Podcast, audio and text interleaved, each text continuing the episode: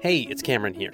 Are you intrigued by how technology like artificial intelligence and cloud computing are affecting geopolitics? Do you care about how governments are using these tools? If so, then I'd recommend checking out Microsoft's Public Sector Future podcast. Head over to aka.ms slash public sector future to find all the episodes, or just search for Public Sector Future wherever you get your podcasts.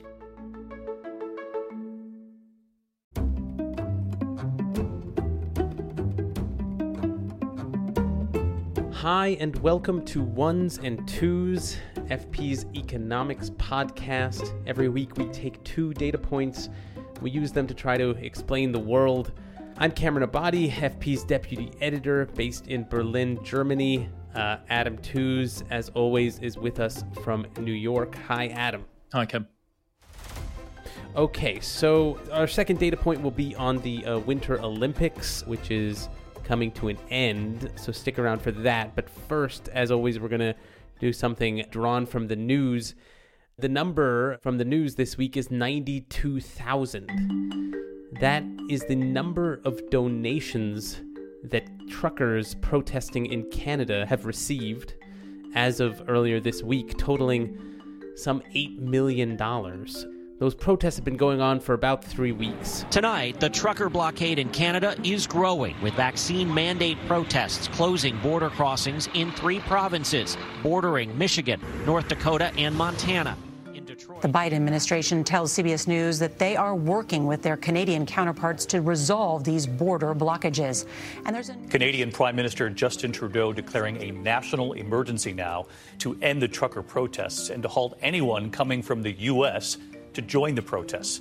Here's our Chief Justice. Uh, the truckers in Canada have managed to pretty much shut down the city of Ottawa, clogging its city streets, creating an atmosphere that's partly menacing, partly kind of seems like a party, um, with hot tubs appearing on some streets.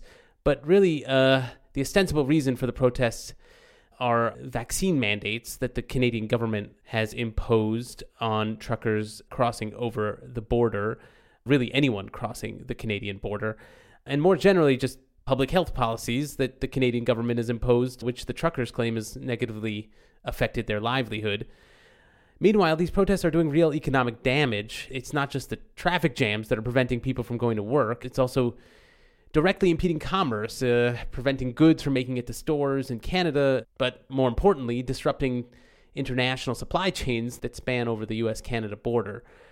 The Canadian government is slow to respond. At first, it seemed like a jurisdictional issue, but now it, it seems like there's been some concern whether the government has the capacity to respond. I thought we could try to make sense of this, Adam, in a broader context. Uh, uh first off, is this protest best thought of as a labor dispute? Is this a working class kind of protesting general economic conditions? Using whatever means they have at their disposal? And by the same token, do the trucker protests show us something about how labor strikes always work, that they're kind of ultimately about who commands public sympathy here? Well, that's certainly what Tucker Carlson, the um, you know right wing host of Fox News, would have you believe. So this is this is Carlson uh, last week. Uh, Canada's working class has finally rebelled after years of relentless abuse truck drivers are threatening to topple Justin Trudeau's creepy little government with their big rigs, and they may succeed. Uh, I mean, even Carlson, however, doesn't claim it's a bread and butter labor dispute. I mean, he calls it the most successful human rights demonstration in the generation. Uh, you know, the slogan of the, the, the truckers is freedom. So, you know, red blooded North Americans are going to going to defend this against creepy liberals like Fancy Man Trudeau. That seems to me the kind of the general reading. I mean, it's basically nonsense. I mean, the blockade seemed to be a rogue movement. They've been disowned by the Canadian Trucking Alliance and Canada's Teamsters. About ninety percent of Canadian truck drivers are vaccinated. Comparatively few of them are protesting on the bridge to Detroit. It's mainly amateurs, not with big rigs, but pickup trucks by all accounts. Um, and the protests really are anti-vax as much as anything else. Um, the impact of all of this does indeed fall on working class Americans and Canadians, and crucially, you know what's at stake in the border between Canada and um, the US is is the auto industry, which which just straddles the line on between Detroit and Windsor. Uh, meanwhile, talking about creepy, I mean, the, the really creepy thing, as you say in the intro, is, is the funding flow and who's making the donations. So, millions of dollars have flowed in from around the world of kind of more or less excited, you know, right wing um, enthusiasm. Um, a large slice of this is coming from the US, so about about forty percent of the funding flow appears to be coming from the US. And a wildly disproportionate share of it is in the form of crypto. Um, they set up a particular funding page. This isn't to say, of course, that everyone who's into Bitcoin is into this kind of protest. But on the other hand, it's not entirely out of character that you get donations of you know, coins with "Let Freedom Ring," "Brothers of the North," cryptocurrency is the future. Uh, behind the scenes, not so much uh, on the border to the US, but in Ottawa, it does seem as though the whole thing is in fact being coordinated to quite a considerable degree. This has a little bit more of a January 6th flavor than would be entirely comfortable. I think there is, uh, you know, there's large scale communication between those protesting and coordination centers in more comfortable digs in hotels in Ottawa and you've got a, a kind of coalition there of right wing strategists, ex military, ex cops, who are you know putting on this show really as a way of embarrassing Trudeau's government. So, what does this episode reveal about the role that truckers play in national and international economic life? I mean, have truckers always just been able to shut down an economy like this? Are there precedents for them doing something like this? Well, they are they are a vital bit of the logistical system, certainly, particularly in North America. You know, whether they can really shut down the economy, that's that's um, I think perhaps putting it too strongly, but they can certainly put on the show. And in the seventies, they you know they really did. I mean, two times uh, around the oil crises, really in seventy three, in you know around the first OPEC shock, and then in seventy nine there were these very large scale, you know, convoy style go slows on on the interstates. There was some striking. There was serious harassment of drivers that attempted to break the blockade. There's in fact shooting incidents. I mean, it isn't limited to the US, though it definitely has a North American flavor. I mean, in the UK in 2000, 2005, and seven, I think there were efforts by truckers to protest gas prices, petrol prices in in the in the UK. I mean, all of it though, if you think back in history, you know, if you think back in labour history, if one, if one does insert this into a history of labour, I mean, it's a pale shadow of the of the heyday of organised labour, right? Know, an economy that's organised around coal. If you get a combination of miners, railway workers, and dock workers, what in British labour history is called the Triple Alliance, to come out on strike, that really does paralyse, you know, not just the economy but all of society that's what the syndicalists, so the syndicalists being the kind of socialists who believe in and you know organizing the economy around direct workers' control, that was always their fantasy, and their weapon was always the general strike. And in the general strike, what really matters is mine workers, railway workers, and dockers because they do all the heavy circulation. So I think of this as a real, a kind of um, almost like a kind of rather kitsch version of that vision of the transport workers controlling the world. Yeah, I mean, to get back to the supply chains, I was surprised that so much of the US auto industry relies on supply chains that run over a single bridge connecting the US and Canada. I mean, are industrial supply chains really not more robust than that? Just one blocked bridge, one collapsed bridge, one blocked port. That could all just lead to a spiraling crisis? Yeah, it's it's kind of in the logic, right? Because if you think about supply chain economics as being about breaking down the process into the most efficient subunits, then in a sense there's always going to be essentially one best way of doing that. And if you set the issue of resilience aside, then everything is going to end up being channeled through that one route. So in, in the UK, it's the Channel Tunnel, the Channel ports. And this this bridge that was got blocked between Detroit and Windsor, the Ambassador Bridge, it carries that one bridge twenty five percent of all merchandise trade between the US and Canada, and you know they are each other's. As far as I remember, they're each other's most major major trading partners. I mean, it carries more trucks than cars. The bridge, ten thousand trucks per day. And get, get this: the the bridge is actually privately owned. Um, you know, you know, obviously Canada and the United States need a connection at this point, and there'd been talks about it from the 1860s onwards. But it was the Detroit auto industry, with Henry Ford taking a big lead in this in the 20s, that commissioned the building of the bridge. I mean, Ford pronounced at the time, you know, the only way things can be done today is private business. So there's a weird kind of privatized quality to this North American connection. They commissioned McClintic Marshall, the people who built the Golden Gate Bridge in, in uh, California uh, to build it for them. And um, the bridge is actually, it's, just kind of mind bending. It's privately owned, it actually belongs to an individual. Um, Manuel Moroun, he was called. He, he, died recently. And he, of course, had a huge interest in lobbying to prevent the construction of a competitor publicly funded bridge. I mean, so much so that he actually pushed to have an amendment to the constitution of the state of Michigan that would have made it virtually impossible for them to get planning permission to build a bridge. In fact, now, in 2018, in the face of like vicious opposition from from the private interests here. He they the on both sides work began on the new bridge, uh, so-called Gordie uh, Howe Bridge, which is going to be opened, I think, in 2024. It's named after a, a hockey player, a Canadian who played in Detroit.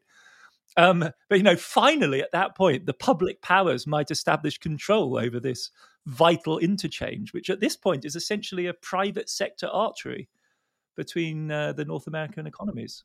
Yeah, I mean, I, it seems like part of the problem was when it came to clearing these trucks that you know the tow trucks, according to news reports, weren't complying with the orders to move them off the road to begin with. Presumably, the tow truck drivers were sympathetic with the protesting truckers, but that got me thinking. I mean, do governments really not have sufficient heavy equipment of their own at their disposal? Do they really need to outsource this to private tow trucks and in that sense, are, are huge trucks that are always driving around our roads, are they a kind of latent national security threat? Yeah, they're definitely a national security threat. I mean, I, I happen to know that after the, the big attacks in Britain with um, rogue trucks and truck bombs, the British security services actually had a deal with the major vehicle rental businesses and credit card companies in the UK to monitor every single person leasing a large vehicle and they would do identity checks, profiling, and if you came up as suspicious, you would, you know, be tracked. Because absolutely, these are large physical objects that move at high speed and can do very serious damage. Or on the other hand, um, you know, you can blockade with them. You know, you have to have quite a strong stomach as a politician to actually send the army in to tow people's private property away who are engaged. And, you know, in the end, it's a form of civil disobedience. Of course, it's a large scale civil disobedience using large objects, but nevertheless, that's what it is. So Trudeau didn't want to do that. So, yes, then they turn to the private contractors. And it's not so much that they are necessarily sympathetic to the truckers, except that they are themselves in a genuinely cutthroat competition for business. The haulage companies that do this in fact, so much so that there've been like turf wars, gang style, in, in Canada over the, the truck towing business. And so none of them, of course, want to risk their reputations with the truckers in being, you know, the the strike breakers hmm. that haul this stuff away. Turns out that in the end, the tiebreaker is the fact, and this really, you know, wait for this.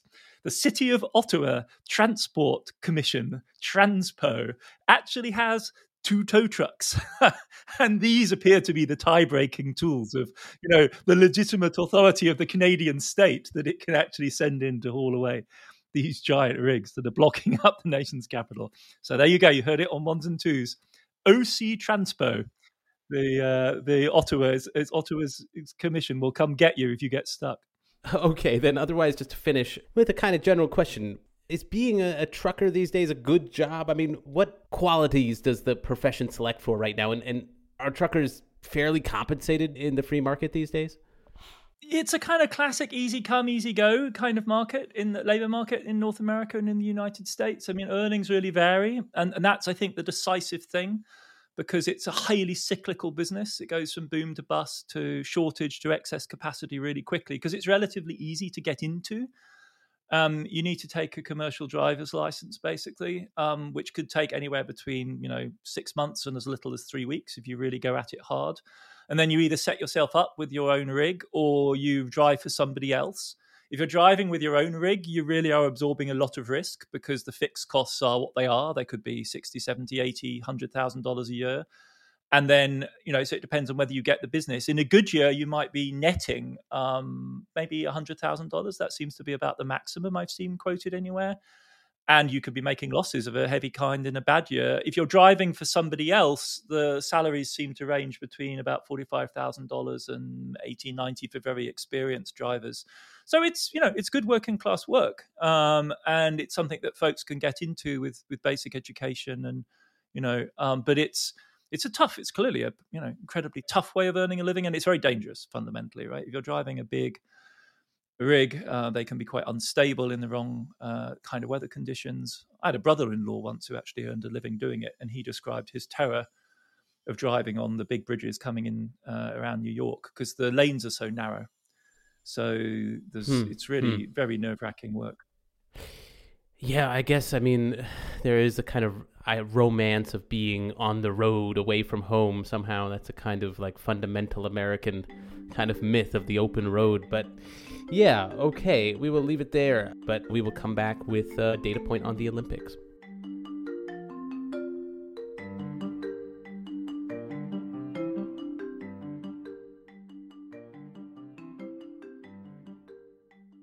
Hi, this show is sponsored by Better Help. So there's something I've been meaning to get off my chest, and it has to do with uh, Little League. My son is on a uh, Little League baseball team here in Berlin, and the coach is.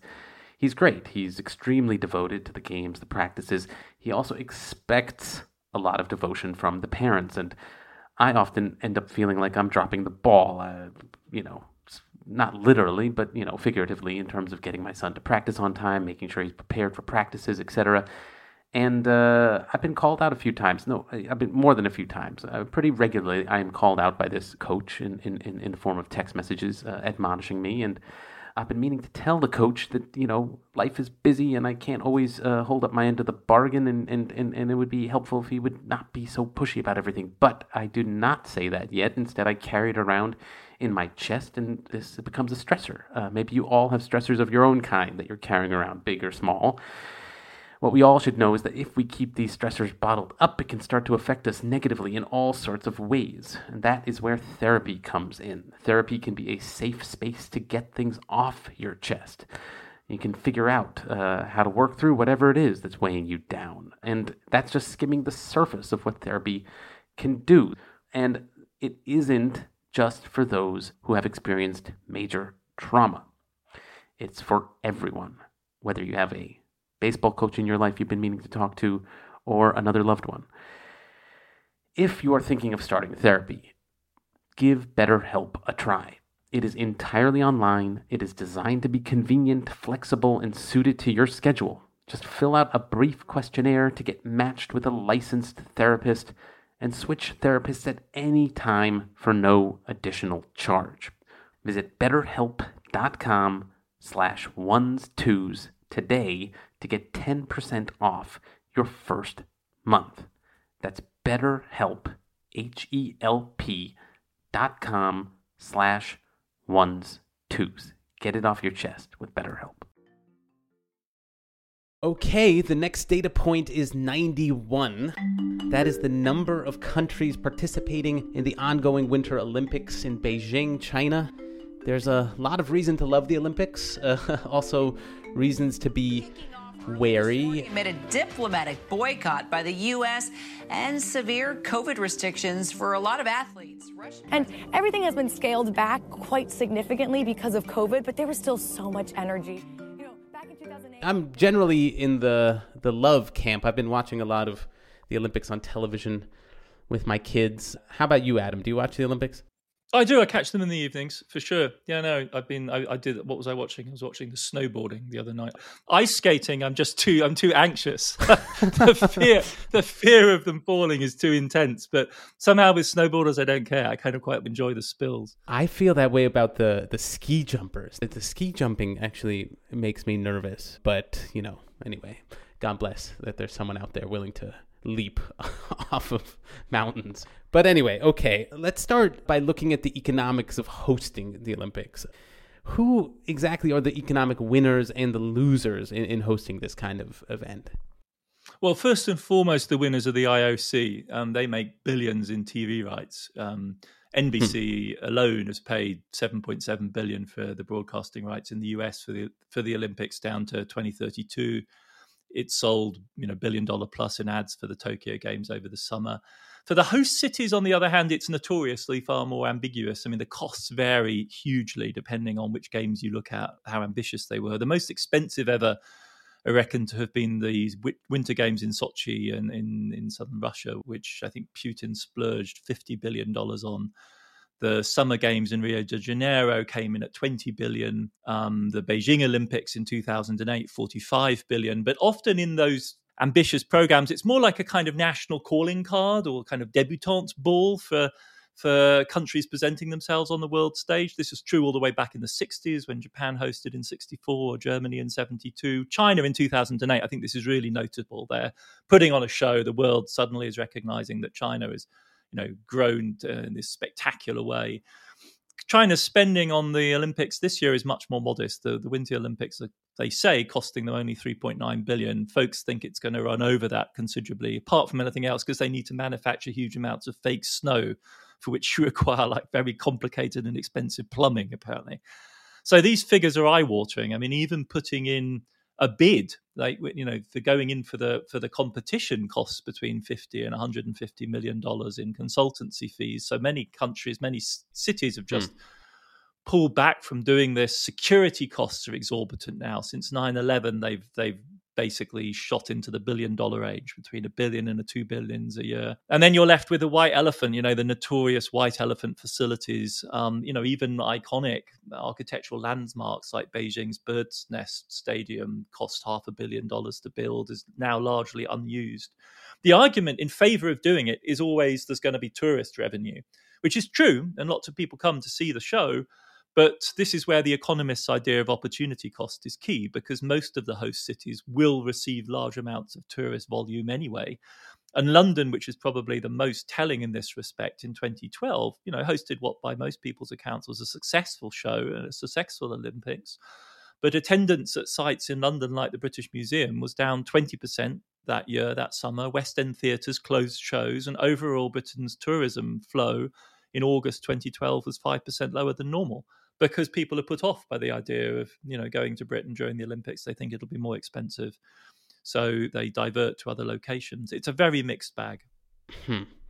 So it sounds like the winners are basically the IOC and construction firms. Exactly. And, uh, yeah, and like okay. notoriously, like you know, the corruption involved in this is quite spectacular at times. Okay, well, obviously, right now we're talking about the Winter Olympics, and as I was saying, when I'm I've been watching on television and one thing that jumps out at me is that the Winter Olympics are less diverse than the Summer Olympics. I mean, is there a way to quantify, I don't know, in, in, developmental terms, just how elitist the Winter Olympics are compared to the Summer Olympics? It's pretty striking. I mean, you're right. I mean, we started out with 91 as our number. Mm. That's the number of countries that are taking part, 2,800 competitors roughly. That's contrasts with 206 countries that took part in the Summer Olympics last year.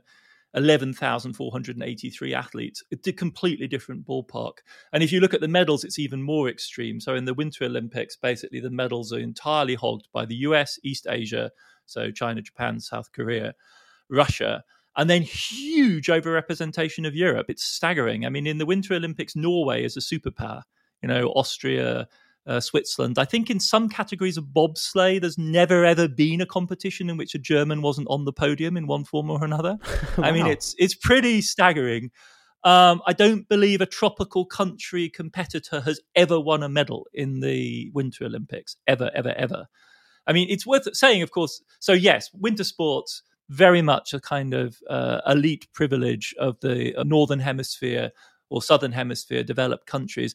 It is true, of course, also that in the Summer Olympics, there's a strong correlation between GDP and medals. Hmm. So it's the big countries with the big economies uh, and the rich countries that, generally speaking, hog the medals. The only real outlier in that, as a significant Olympic force, is Jamaica, which wins in track and field vastly more uh, medals than you would expect given its GDP and its GDP per capita that really begs the question of whether the Winter Olympics even deserving of the name Olympics. Yeah, it's sort of it is a kind of such a, a minority of the world participating. But anyway, that I guess maybe spoils the fun to think about that too much. Another thing I'm thinking about while watching on TV is about world records. I mean, it seems like every Olympics there are some new world records. I mean, obviously by definition, world records are an improvement over what came before. But it got me thinking whether athletes as a whole improve over time too. I mean, is there reason to think that every successive generation of athletes is better than the generations that came before? And then if so, do world records even make sense? I mean, are athletes only really ever competing against their own cohort, not really the past? You'd think so. I mean, this is a really fascinating question because there's no doubt in the broad measures of the global population that over time, with the economic growth, general human physical condition has improved. We live longer, we grow taller, babies are born heavier. Every single measure of, of human physical performance, on average, improves over time um, in societies which are experiencing economic growth. And we see that as well in um, athletic performance. So there is a steady improvement in, say, 100 meter times or whatever. And that has no doubt to do in part with nutrition and sports science and training. But the skeptics point out that there is a very significant technological factor in here. So, especially with running, for instance, modern tracks are much better than the old cinder tracks. They add 1% to 2% in terms of performance. Mm.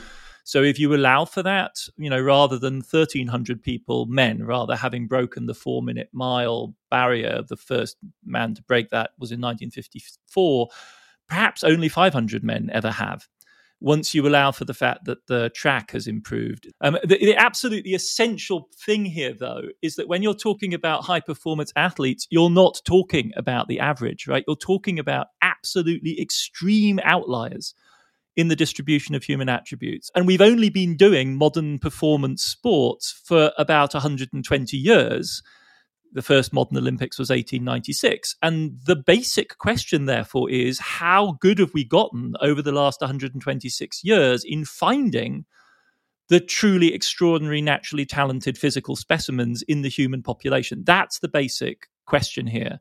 So we do find better performers, but it's essentially in that genetics. It's called amongst sports scientists the big bang of body types. Huh. So if you're an athletics trainer and you're looking to develop, say, a gymnast, you're looking for somebody who is very powerful, has explosive speed, and is very short. So female athletes have shrunk from an average of five three decades ago to four nine now. Meanwhile, wait, in wait, basketball, wait, why is it a why is it a benefit to be shorter in that sense? Because you have more aerodynamics. Oh, okay. Aerodynamics. It's all about having the most compact body possible. This is the miracle of Usain Bolt: is that no man his size should be able to run as fast as he does because yeah. the aerodynamic resistance is the crucial thing. In basketball, on the other hand, you want to be huge. So it's an astonishing fact that one in six of all men in the United States who are over than seven feet tall currently play in the NBA. one in six, right? So, so it's also a statistical fact that one in about every 300 people has abnormally high oxygen carrying capacity due to the composition of their blood and their lung capacity. So the essence really of finding high achieving athletes is to find those people and make them into give them the training facilities give them the nutrition they need.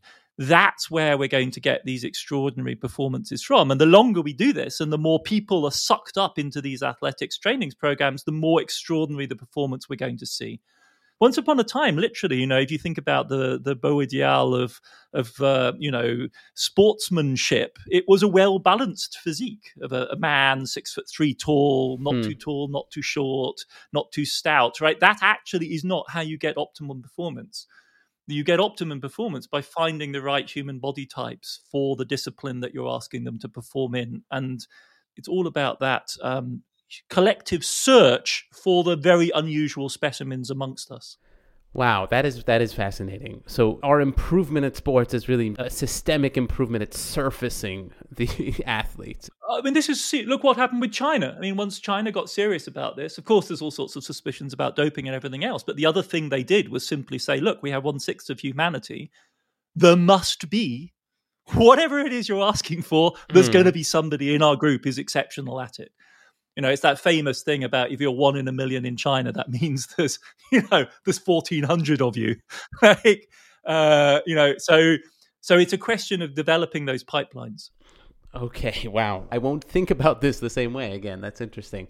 Okay, so now what about the economics of winning a medal at the Olympics? I mean, are there distinct payoffs that come from winning any medal? I mean, or from winning a gold versus winning a, a silver? Yeah, I mean, the American Olympic Federation has a sponsor backed, privately donation backed system for rewarding its athletes. So in the current games, they are going to get $37,500 for a gold, I think. 22,500 for silver and 15,000 for bronze. And those are modest by global standards. I mean, Turkey is offering 10 times that. They've never, ever had anyone win a medal in the Winter Olympics, so they're quite desperate. Hong Kong is offering over 600,000 for somebody who can bring back a medal. Mm-hmm. So, you know, those are stakes, but by the standards of modern high performance activities, whether we're talking about the arts or sports, they're pretty modest stakes. Obviously, the standout personalities in the Olympic game you know, they really do do well. I mean, Simone Biles is probably pulling in about $5 million in endorsements. Uh, Katie Ledecky, you know, the historically good swimmer, she has contracts with, amongst others, Adidas um, and Ralph Lauren, which are worth probably about three million. Usain Bolt is like in the NBA league. I mean, he's his sponsorship deals run to tens of millions of dollars, and Michael Phelps is often is thought to have you know, a net worth of about eighty million dollars. So the people in the superstar league uh, are, you know, compete with other superstar um, sports uh, men and women. The sobering fact, however, that is that for the vast majority of Olympic athletes, professional or semi-professional sports uh, uh do not pay off. Um, surveys of uh, globally of athletes, professional athletes, suggest that about half of them are financially precarious the track and field stipends for the current crop of American athletes run to a modest $1,000 a month. This is not a way to get rich. In fact, it's not even a way to earn a living. People have to have side gigs of all types. And broadly speaking, folks retire from highly competitive athletics not because they're physically declining so much as they just can't balance the trade offs anymore. It just doesn't make sense. For the medals themselves, I mean, the gold Olympic medals are actually not gold, they're gold plated uh, silver they contain about 1% pure gold. If you melted one down at current gold prices, you'd get about $800 for it. The bronze one would probably net you about 4 to $5. They do end up on the market. You can buy yourself a, an Olympic medal if you fancied. On uh, a first place silver medal from the first modern Olympics, they didn't have gold medals then. So a first place medal from 1896 recently auctioned um, for $180,000. But top dollar, highest ever, I think, for Olympic memorabilia, went quite rightfully to one of the medals that Jesse Owens won in 1936, humiliating Hitler at the Berlin Games, where you know a black man just demonstrated his athletic prowess. That was uh, picked up by a lucky collector for 1.5 million dollars at auction. I mean, I hadn't thought about this, but I, I kind of do think that the gold medal should be made out of gold. I don't know what would it cost to make a gold. What would actually a, a, a I think that would be a different be ballpark. Yeah, they'd have to be really yeah. small. I think. yeah, even still, I do think the principle of it. I mean, I don't know. Eh, you you yeah. said they're made out of silver, but they're covered in gold. We should do an episode on the composition of major athletic medals, like you know the Wimbledon. Didn't Rafa Nadal always used to pose and he would he would put it between his teeth and kind of bite yeah. down to see whether it was gold. I think we should do an episode on the actual value of major sports trophies. Yeah, exactly. Maybe some of them are made out of chocolate or something. I don't know. But anyway, uh, to end here, let's say someone, despite all of the economic reasons you mentioned, Adam, why it's not worth pursuing one of these Olympic sports. Let's say someone nevertheless wanted to qualify for the Olympics. If you had the single minded goal from early on of qualifying for the Olympics, which sport, from a cost benefit perspective, would you suggest choosing? I think probably broadly speaking, like start in a small poor country and try try and qualify in something like track and field. Probably, I mean the talent pool is big, but you know, basically all told, two thousand one hundred and seventy six people qualified for track and field in the Summer Olympics. That's a that's a very substantial number of people. I mean, if you're you could pursue a different strategy, which would be to go super niche. And if you went that route, then there's no doubt that BMX freestyle cycling is the way to go because there were only 19 competitors at the uh, Summer Olympics, and I figure that's probably the the least competition that you could face um, in any of the major disciplines. Okay, BMX biking. Okay, okay. I will keep that in mind as my kids get older. Maybe maybe that's what I'll push them towards. We talked about extracurricular activities a couple weeks ago, so maybe this is the one that's cut out for them. Anyway, we will leave it there for now. that's it for another episode of Ones and Tooze. Thanks as always to my co host Adam Tooze.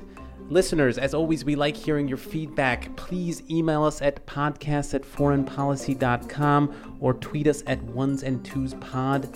Remember, that's Tooze as in Adam's name, T O O Z E. And of course, uh, remember to follow and review us uh, on your favorite podcast app.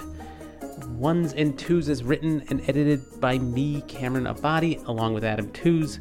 It's produced by Laura Rosbrow Telem and Rob Sachs. Our social media manager is Claudia Tatey.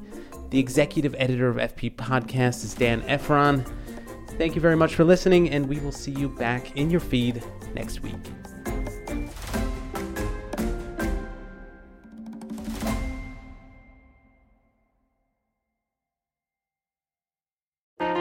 Politics has never been stranger or more online, which is why the politics team at Wired is making a new show, Wired Politics Lab. It's all about how to navigate the endless stream of news and information and what to look out for. Each week on the show, we'll dig into far right platforms, AI chatbots, influencer campaigns, and so much more. Wired Politics Lab launches Thursday, April 11th. Follow the show wherever you get your podcasts.